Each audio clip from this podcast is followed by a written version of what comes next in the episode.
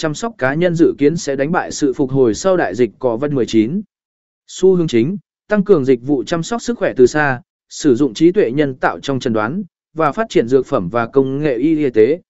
Cơ hội và thách thức đặc biệt của ngành này.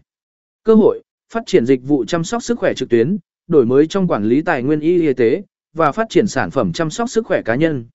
Thách thức, tuân thủ các quy định pháp luật về bảo mật thông tin bệnh nhân, cạnh tranh trong ngành và đáp ứng với sự thay đổi nhanh chóng của công